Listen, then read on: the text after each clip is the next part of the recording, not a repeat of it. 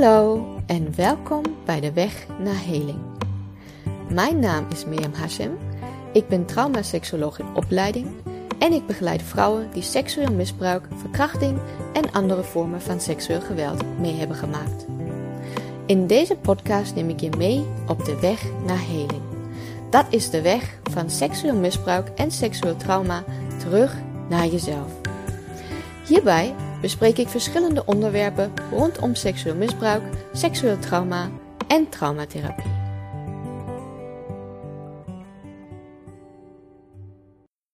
Vandaag wil ik graag praten over een onderwerp dat centraal staat wanneer we het hebben over seksueel misbruik bij kinderen.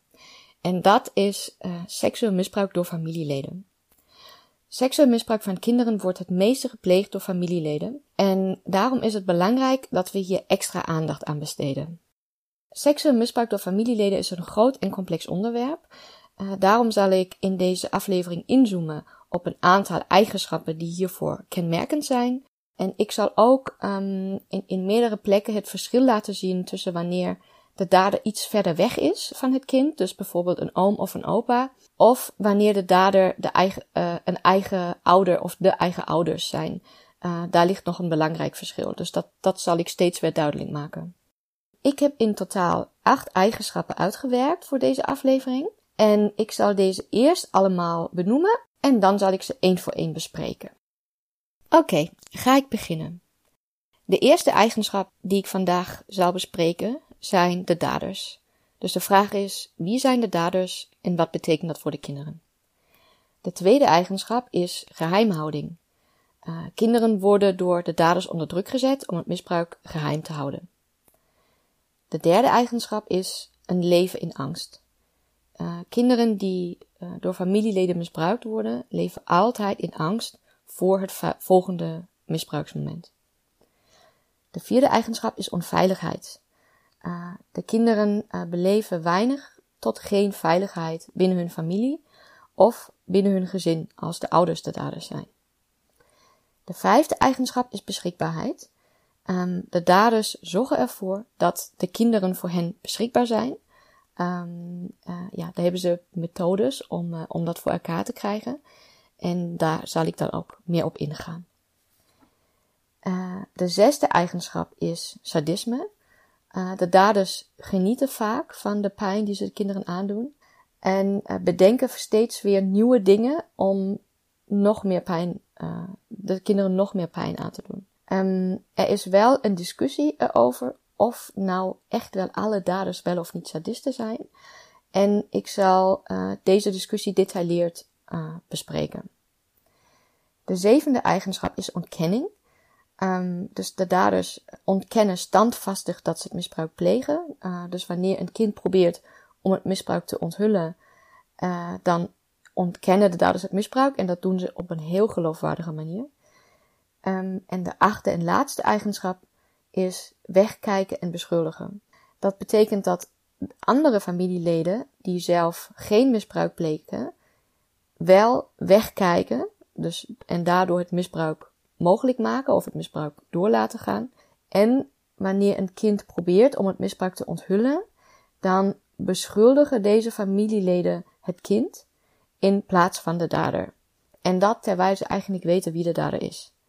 Um, en daar zal ik dan ook dieper op ingaan. Ja, begin ik met de eerste eigenschap, de daders. Uh, de top drie daders uh, bij seksueel misbruik door familieleden zijn vaders, opa's en broers. Uh, de vader is de centrale figuur van seksueel geweld in onze cultuur. opa's zijn natuurlijk ook vaders, dus, dus als we zeggen de top drie daders zijn vaders, opa's en broers, dan is het eigenlijk vaders en broers. Omdat opa's ook vaders zijn, anders waren ze geen opa. Ooms die hun nichtjes uh, en, of neefjes misbruiken, zijn meestal zelf ook vaders. Seksueel misbruik in het gezin wordt bijna altijd gepleegd door mannelijke familieleden, maar het is wel belangrijk om te benoemen dat er ook vrouwelijke plegers zijn. Um, Seksueel misbruik door vrouwen is door, voor velen onvoorstelbaar, omdat wij ervan uitgaan dat vrouwen van nature zacht en liefdevol zijn. Uh, we gaan ervan uit dat vrouwen van nature een beschermde moederinstinct hebben naar kinderen en ook volgens dat beschermende instinct handelen. Ehm, maar dat hoeft niet zo te zijn. Wanneer vrouwen seksueel misbruik plegen uh, bij kinderen, dan kunnen ze dat met dezelfde geweld en dezelfde intensiteit als mannen doen. Um, ook al is het voor ons moeilijk om dat voor te stellen, maar dat is echt waar. Um, dus ook vrouwen kunnen kinderen misbruiken. Ook moeders kunnen hun eigen kinderen misbruiken. En er zijn ook ouders die hun kinderen samen misbruiken. Um, ik wil wel iets zeggen over de verhouding tussen mannelijke en vrouwelijke daders. Uh, die is namelijk niet 50-50, zoals het nu misschien klinkt. Dus hoeveel van de daders zijn mannen en hoeveel zijn vrouwen? Volgens de meest recente statistiek zijn 94% van de daders mannen en 6% zijn vrouwen. Dus ja, er zijn vrouwelijke daders, maar over het algemeen gaat seksueel geweld uit van mannen. Je kunt dan nog de vraag stellen in hoeverre, hoe accuraat de statistiek is, omdat statistieken gebaseerd zijn op de meldingen die worden gemaakt bij de politie. En het is heel bekend dat seksueel misbruik bijna nooit gemeld wordt.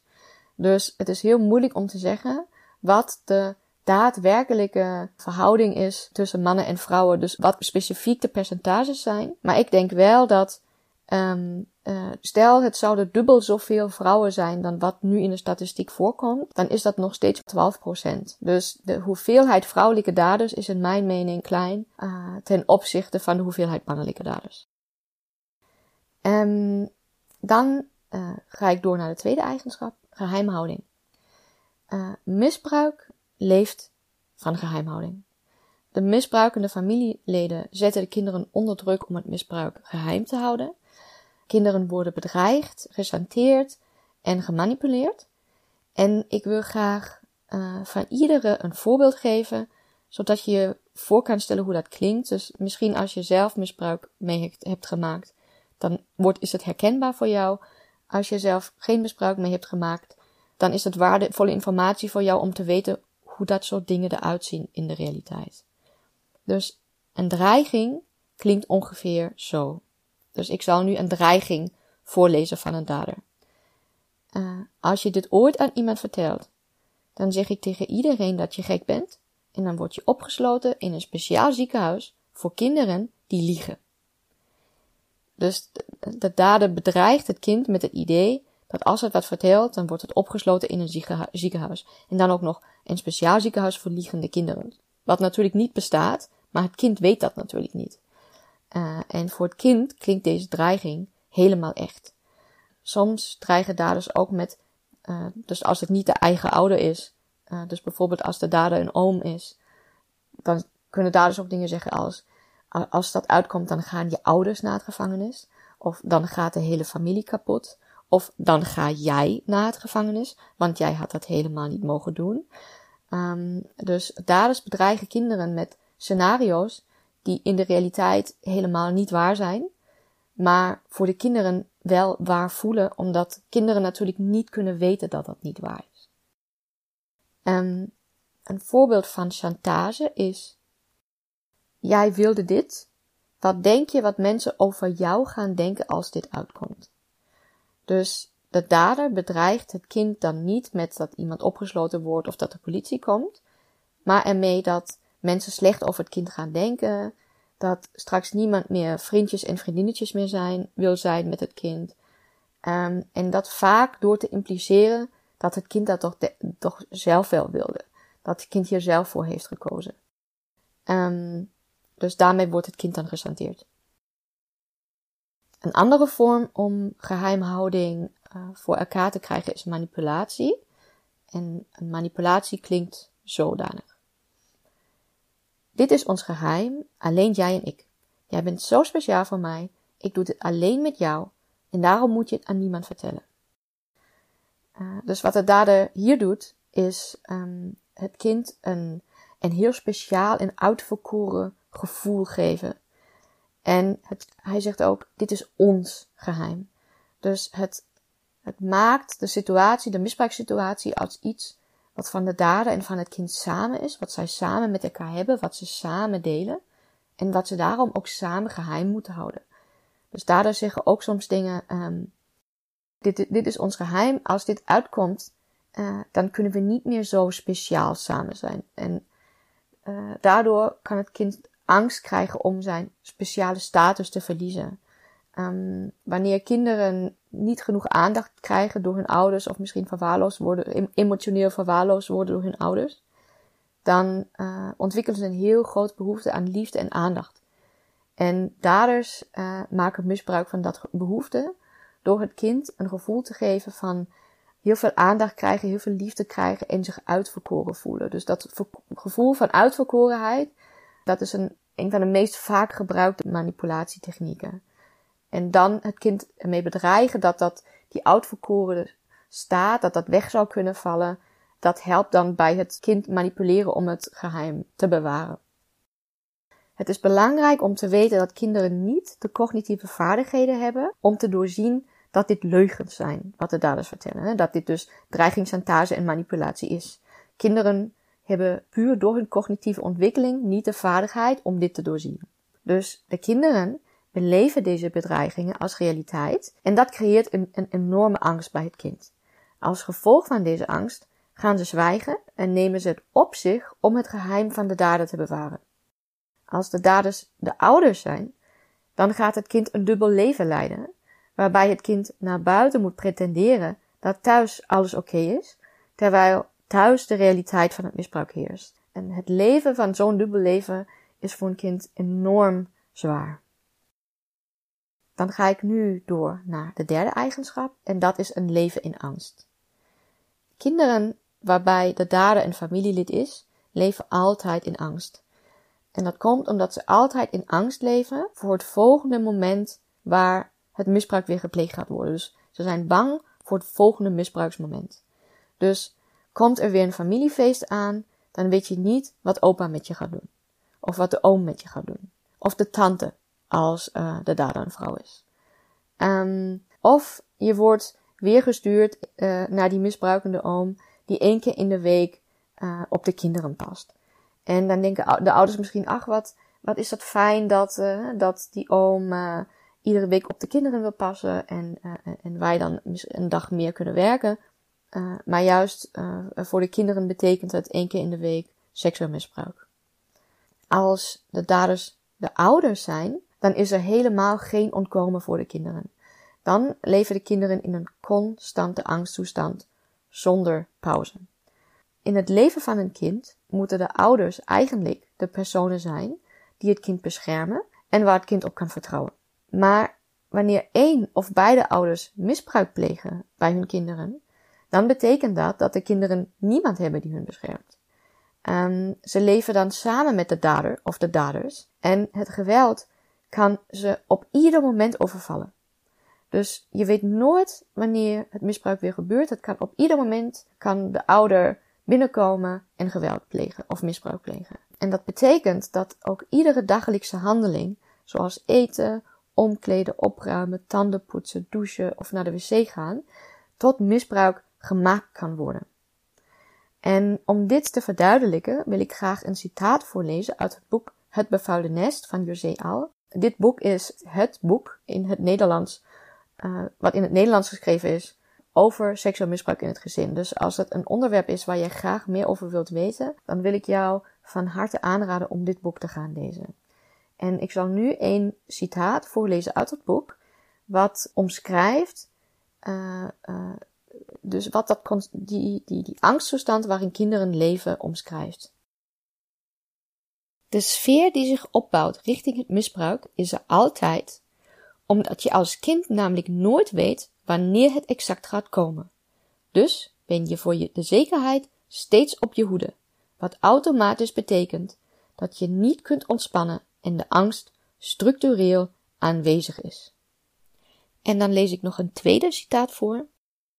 Je bent altijd waakzaam en gefocust op een onveilige en ongemakkelijke sfeer die zomaar aan kan zwellen en die de ruimte in jou en om jou heen opvult, zodat je geen kant meer op kunt. Je neemt als kind de ingedikte sfeer als een spons in je op, om toch nog iets van ruimte om je heen te kunnen ervaren.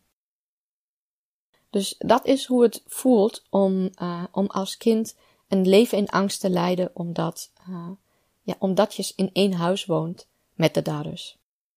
En hierbij ga ik direct de volgende eigenschap aansluiten en dat is onveiligheid. Wanneer de ouders de daders zijn, dan is er voor de kinderen geen veilige plek in huis. Ze kunnen zich niet verstoppen. De misbruikende ouder zal hen altijd vinden en het misbruik wordt vaak op de meest kwetsbare plekken gepleegd. In het eigen bed, in de douche en op de wc. Dus het misbruik wordt vaak gepleegd op uh, plekken die wij vanzelfsprekend als veilig beschouwen en waar wij vanzelfsprekend ook privacy verwachten. Als je naar de wc gaat, dan doe je dat met de vanzelfsprekende verwachting dat er niemand binnen gaat komen. Hetzelfde als je onder de douche staat. Um, douche, wc en eigen bed, dat zijn plekken die van ons zijn en waar niemand zomaar binnen mag. Maar als je seksueel misbruik in je gezin mee hebt gemaakt, of vooral seksueel misbruik door je ouders, um, dan zijn juist deze plekken onveilig. Uh, zodra je onder de douche staat, kan de dader zomaar binnenkomen. Zodra je in je bed ligt, hoor je de dader al de trap omhoog lopen. Um, je zit dus in een constante toestand van bedreiging en onveiligheid. Je kunt nergens naartoe. En um, ja, soms, uh, dat is dan heel verdrietig, soms probeert een kind zich te verstoppen in de klerenkast. Uh, maar natuurlijk zal de dader het kind ook daar vinden. En uh, als je dat mee hebt gemaakt als kind, deze vroegkinderlijke ervaringen, um, die onveiligheid, die blijf je voelen ook nog als volwassene. Dus dan kan het juist betekenen dat, dat je de, de meeste angst ervaart op het moment dat je douche instapt. Of de meeste angst ervaart op het moment dat je in de avond naar bed gaat. Of op momenten dat je op de wc zit.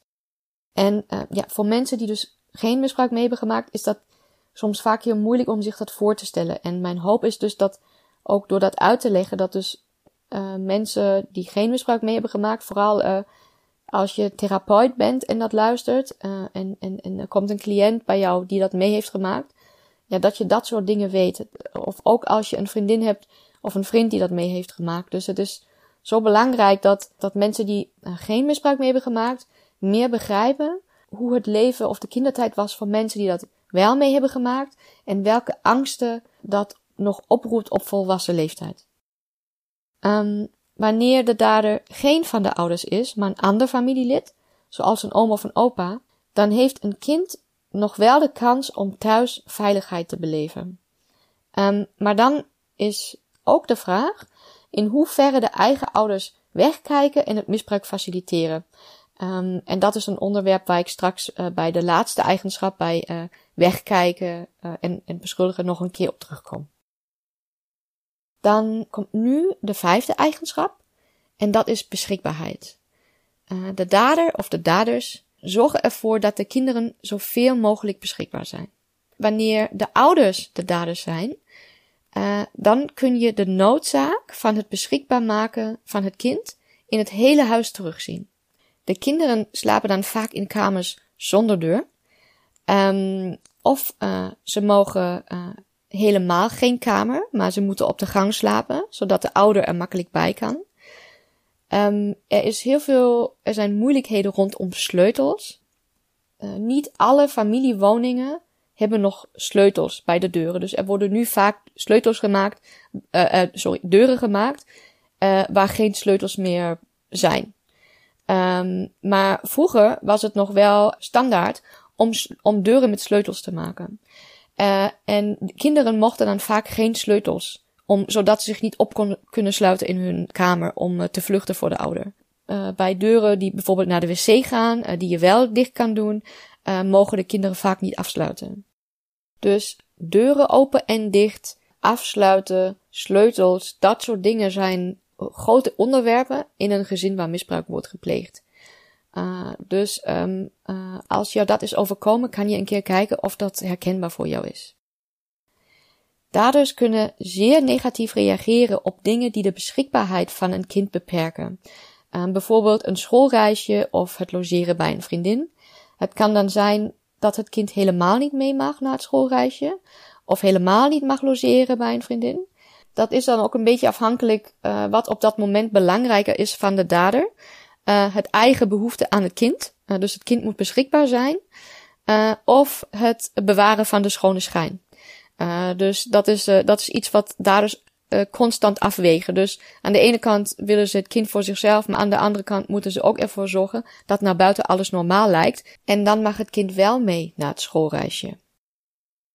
Andere voorbeelden zijn wanneer een kind buiten gaat spelen, moet het altijd op een precieze tijd thuis zijn. Of een kind mag niet verder weg van thuis dan de eigen buurt. Dus bijvoorbeeld geen vriendinnetjes of vrienden bezoeken die in een andere buurt wonen.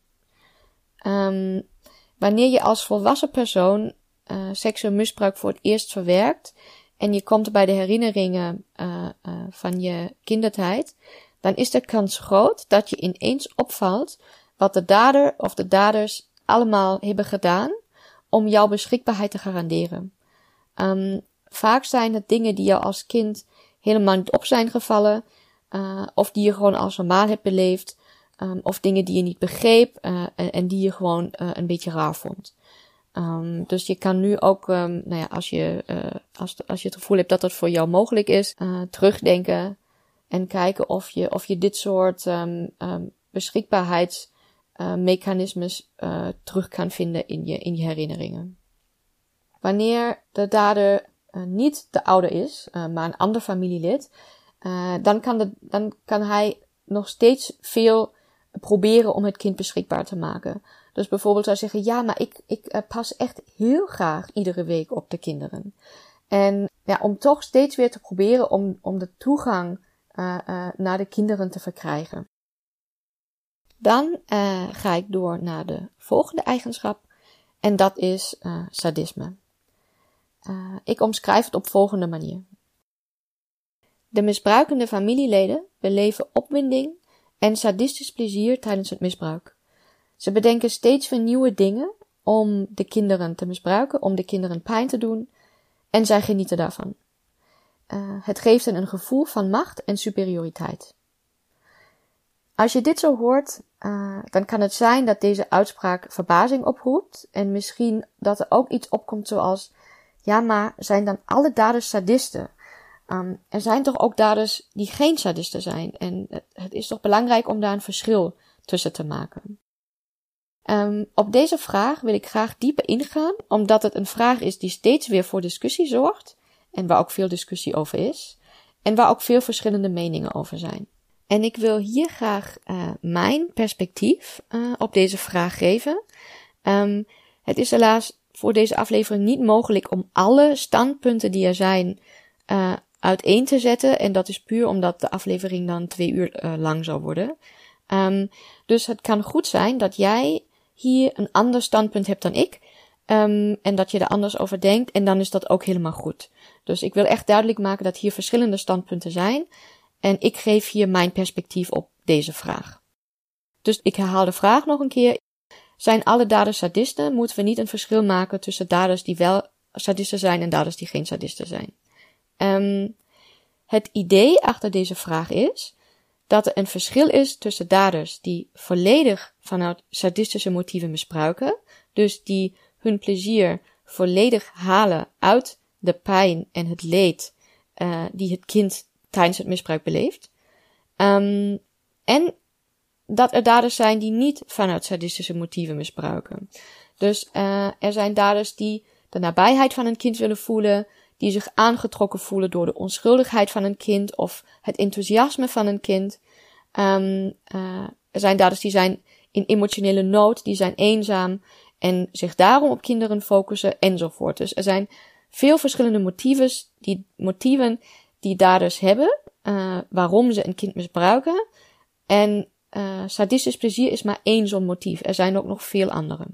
En de verschillende motieven uiten zich dan ook in verschillend gedrag. Dus er zijn bijvoorbeeld autoritaire, dominante daders die overduidelijk sadistisch zijn.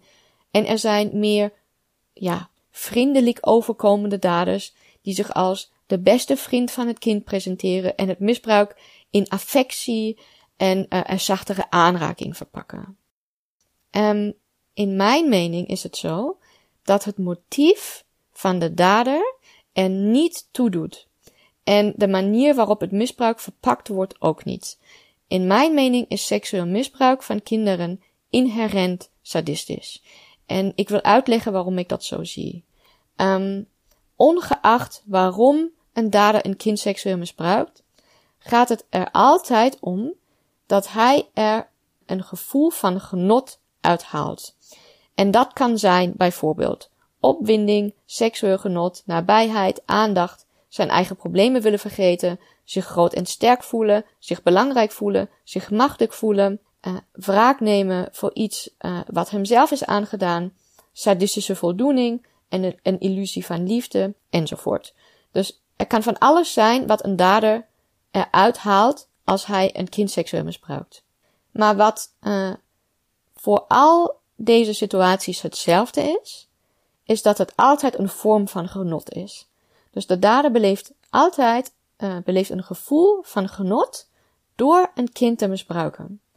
En dat houdt altijd in het overweldigen van het kind, uh, uh, pijn doen richting het kind, seksuele handelingen van het kind afdwingen, in vele gevallen het kind verkrachten en het lichaam van het kind heel erg beschadigen.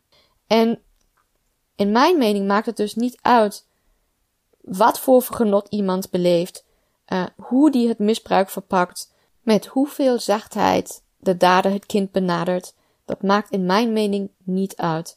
De realiteit van seksueel misbruik is altijd geweld. En genot verkrijgen door geweld uit te oefenen is in mijn mening altijd sadistisch. Uh, dat betekent vanuit mijn perspectief dat seksueel misbruik van kinderen op zichzelf staand een sadistische handeling is. Dus het sadisme wordt niet bepaald door wat de dader wil, wat de dader voelt of op welke manier de dader misbruikt, maar door de handeling zelf. Dus het misbruik zelf is sadistisch. Dat is mijn uh, perspectief op dit onderwerp of op deze vraag. En um, ja, zoals gezegd, er zijn uh, veel verschillende standpunten. Dus als jij een ander standpunt hebt, dan is dat helemaal goed.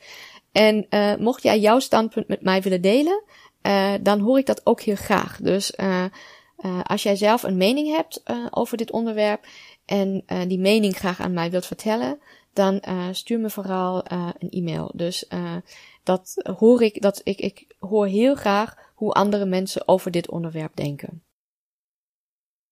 Dan ga ik nu door naar de zevende eigenschap en dat is ontkenning. Misbruikende familieleden ontkennen het misbruik. Um, en die ontkenning is zo standvastig en zo geloofwaardig dat deze door buitenstaanders vaak niet wordt doorzien. Um, zelfs wanneer er duidelijke bewijzen zijn, zoals foto's en video's, zelfs dan blijven ze nog vaak ontkennen. Ook al is dan de kans groter dat de ontkenning op een gegeven moment wordt doorbroken. Um, de ontkenning uh, door de dader of de daders uh, houdt veel verschillende dingen in.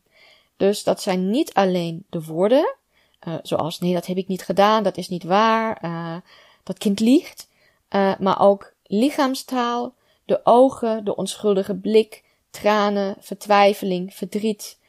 Um, en dan ook uitspraken als ja, dat arme kind, um, ik weet gewoon niet wat met haar aan de hand is.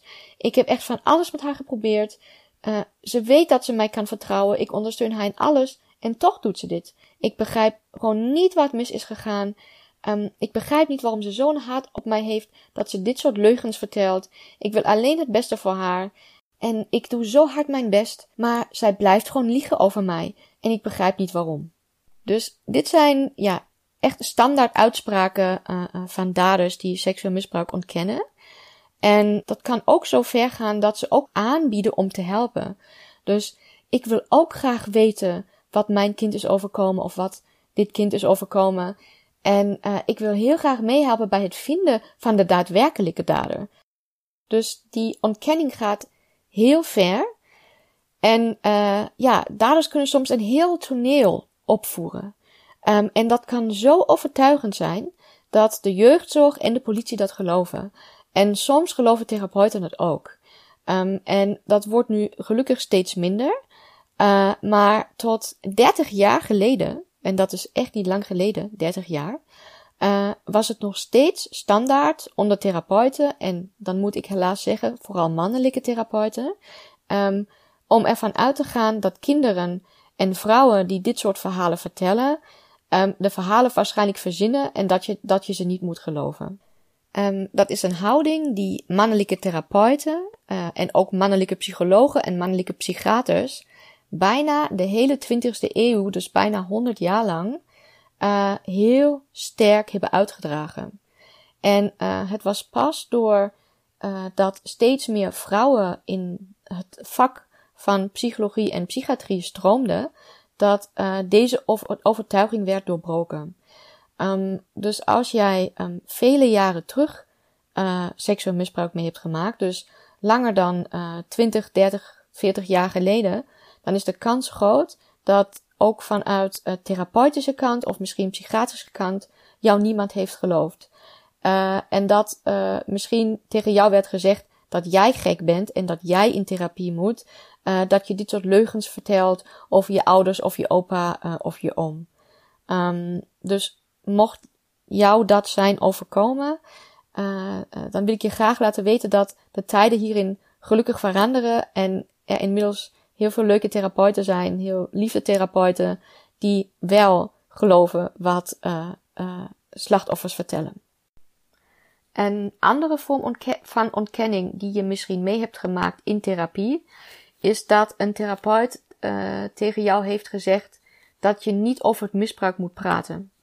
Uh, dat dat slecht is, dat dat alleen, uh, dat dat te veel, dat dat, dat je daar instabiel van zou kunnen worden, dat dat te zwaar is, dat het te veel naar boven haalt. En dat het vooral belangrijk is om daar niet over te praten en naar voren te kijken en het los te laten en het achter jou te laten en dat soort dingen. Um, dat, ja, dat dogma van niet over praten, dat komt voort uit uh, de, hetzelfde gedachtegoed als het niet geloven. Dus dat is een heel uh, schadelijk gedachtegoed. Um, wat gelukkig steeds meer doorbroken wordt. En waar ik ook echt van overtuigd ben dat dat echt achtergelaten wordt, dat gedachtegoed. Maar het leeft ook nog wel door. Dus het kan nog steeds gebeuren dat je ook vandaag een therapeut ontmoet die zegt: praat niet over het misbruik. Of dat hoort niet in de therapie. Uh, als dat zo is, dan wil ik je heel erg aanmoedigen om um, gewoon een andere therapeut te zoeken die, uh, ja, waar je wel kan praten over je herinneringen. En um, ja, mocht jij zelf professional zijn, laat de mensen praten. Ze moeten praten over hun herinneringen. Dus beperk mensen daar niet in. Uh, dat is uh, heel schadelijk voor de cliënt als je tegen mensen zegt dat ze er niet over mogen praten. En het is ook beschermend voor de dader. En het probleem is met mensen op verschillende professionele gebieden, dus niet alleen therapie, maar ook politie, jeugdzorg, uh, professionals die bij scheidingen zijn betrokken enzovoort. Die krijgen gewoonlijk geen specifieke opleiding over seksueel misbruik. Dat hoort niet bij de standaard opleidingen van deze vakken. En daarom wil ik heel graag oproepen om specifieke opleiding over seksueel misbruik toe te voegen aan deze opleidingen. Dat dat onderdeel wordt van ieder standaard curriculum. En als je zelf seksueel misbruik mee hebt gemaakt, ga dan door tot je een professional vindt die jou gelooft. Dus als de eerste twee of drie mensen die je tegenkomt jou niet geloven, dan is dat nog niet het einde. Er zijn echt mensen die er voor jou zijn en ik ben daar één van. Dan ga, kom ik naar de laatste eigenschap en dat is wegkijken en beschuldigen. En dit gaat over familieleden die zelf niet het misbruik plegen, maar die wel wegkijken. Dus die, deze familieleden faciliteren het misbruik daardoor dat ze er niets tegen doen. En zij geven ook geen ondersteuning aan de kinderen. En als een kind het misbruik onthult, dan beschuldigen zij het kind en beweren dat het kind de familie kapot maakt. Om te laten zien hoe dit in de realiteit eruit ziet, wil ik graag drie voorbeelden geven, uh, dus echte voorbeelden geven van verhalen die echt gebeurd zijn, dat zijn verhalen die door overlevers publiekelijk zijn gemaakt. Die wil ik uh, jullie graag laten zien. Het eerste verhaal is van een vrouw die als tiener misbruikt werd door haar stiefvader. Het misbruik gebeurde in de jaren tachtig. Zij vertelde dit eerst aan een leraar op school, die heeft haar in verbinding gebracht met een psycholoog. De reactie van de psycholoog was: of het kind liegt en is geestelijk heel erg ziek, of ze zegt de waarheid en dan komt het gezin in de problemen. De stiefvader was de kostwinnaar en de moeder had in totaal drie kinderen. Dus als de stiefvader naar het gevangenis gaat, dan kan het gezin in de armoede belanden. Uiteindelijk heeft ze haar stiefvader geconfronteerd. De stiefvader ontkende en de moeder geloofde haar dochter niet, dus ze ging aan de kant van de stiefvader staan. De moeder was ook bang ervoor dat de stiefvader als kostwinnaar weg zou vallen. Dus de moeder ging druk uitoefenen op haar dochter om te bekennen dat ze heeft gelogen. Dit deed de moeder zo lang tot de dochter het niet meer vol kan houden. Dus heeft ze in aanhalingstekens bekend. Daarna werd de dochter doorverwezen naar een psychiater voor een behandeling, want de conclusie was nu, nou, zij moet wel geestelijk heel erg ziek zijn dat ze deze leugens heeft verteld. En daarom wil ik dat nog een keer eh, herhalen. Als jij in de jaren 70, 80 of 90 of nog eerder bent misbruikt, dan is de kans groot dat, iets, dat jij iets soortgelijks mee hebt gemaakt. En misschien dat jij zelf in behandeling werd gestuurd voor je vermeende leugens en fantasieën. Het tweede verhaal is van een vrouw die vanaf haar achte levensjaar door haar vader bijna iedere nacht werd misbruikt. Op haar twaalfde, dus vier jaar later, kon ze voor het eerst de moed opbrengen om het aan haar moeder te vertellen. Haar moeder was in de tuin de was aan het ophangen. De meid ging naar de tuin, en zei rechtstreeks tegen haar moeder: Mama, papa doet s'nachts zijn penis tussen mijn benen en ik vind dat niet fijn. De moeder zei niets en ging door met de was ophangen. Toen probeerde de dochter nog een keer om haar verhaal te vertellen.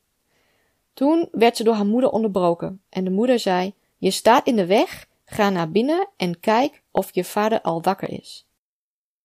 De communicatie van de moeder zou niet duidelijker kunnen zijn. Hè? Het is, uh, uh, het interesseert mij niet, ik, uh, ik doe hier niks mee, je moet het maar accepteren en sterker nog, ik stuur je nu naar binnen en kijk maar waar je vader is.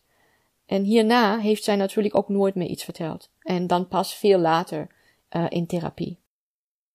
Een derde verhaal is van een vrouw die als meisje werd misbruikt door haar oom tijdens een familiefeest. Hij vroeg haar om mee te gaan naar een andere kamer. Daar heeft hij haar broek naar beneden getrokken en met zijn vingers haar vagina betast. De vader kwam precies op dat moment binnen dus de vader heeft de oom in het moment van de daad betrapt. En nu zou je toch denken dat die vader iets gaat doen. Uh, dat hij de oom gaat beschuldigen of de oom verantwoordelijk gaat maken voor zijn daden of iets. Maar nee, de vader doet helemaal niets. Hij neemt zijn dochter mee, hij roept zijn vrouw, ze verlaten het feestje en er wordt nooit meer over gepraat. Um, de vrouw van de oom was ook aanwezig bij het feestje en hij overtuigt haar ervan dat de vader van het meisje de hele situatie verkeerd heeft gezien en dat er helemaal niks ergs is gebeurd. Uh, de familieleden vinden het allemaal een beetje gênant, uh, maar er wordt uh, verder dan gewoon ook niet over gepraat. Dus de vader die heeft gezien wat zijn dochter werd aangedaan, zwijgt ondanks dat hij dat met zijn eigen ogen heeft gezien. En daarmee vraagt hij natuurlijk van zijn dochter en van zijn vrouw ook om te zwijgen. Nou, dit verhaal krijgt nog een verrassend einde. Um, die oom, die dus dat meisje misbruikt heeft, uh, heeft nog veel meer kinderen misbruikt. En op een gegeven moment is deze man ook opgepakt door de politie en veroordeeld. En hij vertelt dan iets heel belangrijks in zijn getuigenis. En dat is dat hij door die ervaring bij dat familiefeest geleerd heeft dat mensen gewoon niet praten. En dat hij sindsdien altijd bij familiefeesten een kind heeft misbruikt, omdat hij erop kon vertrouwen dat niemand hem zal beschuldigen. Dus zelfs dat wanneer hem iemand ziet bij de daad, zullen mensen hem nog niet beschuldigen. Daders zijn zich heel erg bewust ervan dat mensen gewoon niet willen dat seksueel misbruik van kinderen gebeurt. En ze willen niet dat het gebeurt in hun familie. Dus zelfs als mensen weten of vermoeden dat het in hun familie gebeurt, dan is die wil dat het niet waar is en dat het niet gebeurt zo sterk dat de dader erop kan vertrouwen dat hij daardoor, dus door deze wil dat het niet gebeurt, beschermd wordt. En dat is ook vandaag nog zo. Dus die drang naar ontkenning die iedereen heeft rondom seksueel misbruik beschermt daders. En daarom is het zo belangrijk om ontkenning te doorbreken. En nu wil ik graag nog één heel belangrijk punt maken, uh, voordat ik uh, dit, deze laatste eigenschap uh, afsluit. En dat is dat deze verhalen ook laten zien dat het ontkennen van seksueel misbruik niet alleen erom gaat dat het misbruik zelf wordt ontkend, maar ook om de angst voor al de consequenties als het bekend wordt dat een misbruik wordt gepleegd. Want als er uitkomt dat er een familielid is die misbruik pleegt, dan betekent dat voor al de andere mensen in de familie uh, behoorlijke consequenties. De dader kan naar het gevangenis gaan, dan komt er waarschijnlijk een scheiding. En als er nog meer mensen van horen, uh, dan uh, gaat, wordt de hele reputatie van de hele familie beschadigd. Dan gaat iedereen over je roddelen. Uh, misschien zal het ermee eindigen dat je moet verhuizen naar een andere plek. Uh, dat je misschien een nieuwe baan moet zoeken, om, uh, omdat er op je werk ook al iedereen van heeft gehoord. Um, dus dat zijn, dat zijn allemaal, dus het hele sociale leven en het werkleven van een hele familie kan ontwricht worden daardoor dat één familielid misbruik pleegt. En die ontwrichting willen mensen vermijden. En dan lijkt het ze vaak makkelijker om dat kind tot zwijgen te brengen of te ontkennen of weg te kijken of misschien zichzelf aan te praten dat het misbruik niet plaatsvindt tot ze het zelf geloven. Um, in plaats van het risico te lopen dat het hele leven uh, uh, wordt ontwricht of dat ze straks hun hele leven opnieuw moeten inrichten. Een ander heel belangrijke factor bij het ontkennen is geld.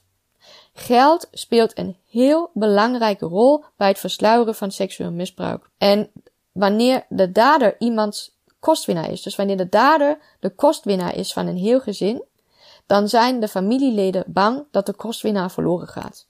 Uh, want wat doen we dan met die vrouw en die kinderen? Wie gaat ze financieel verzorgen? Wat is als we uh, in de armoede gaan belanden?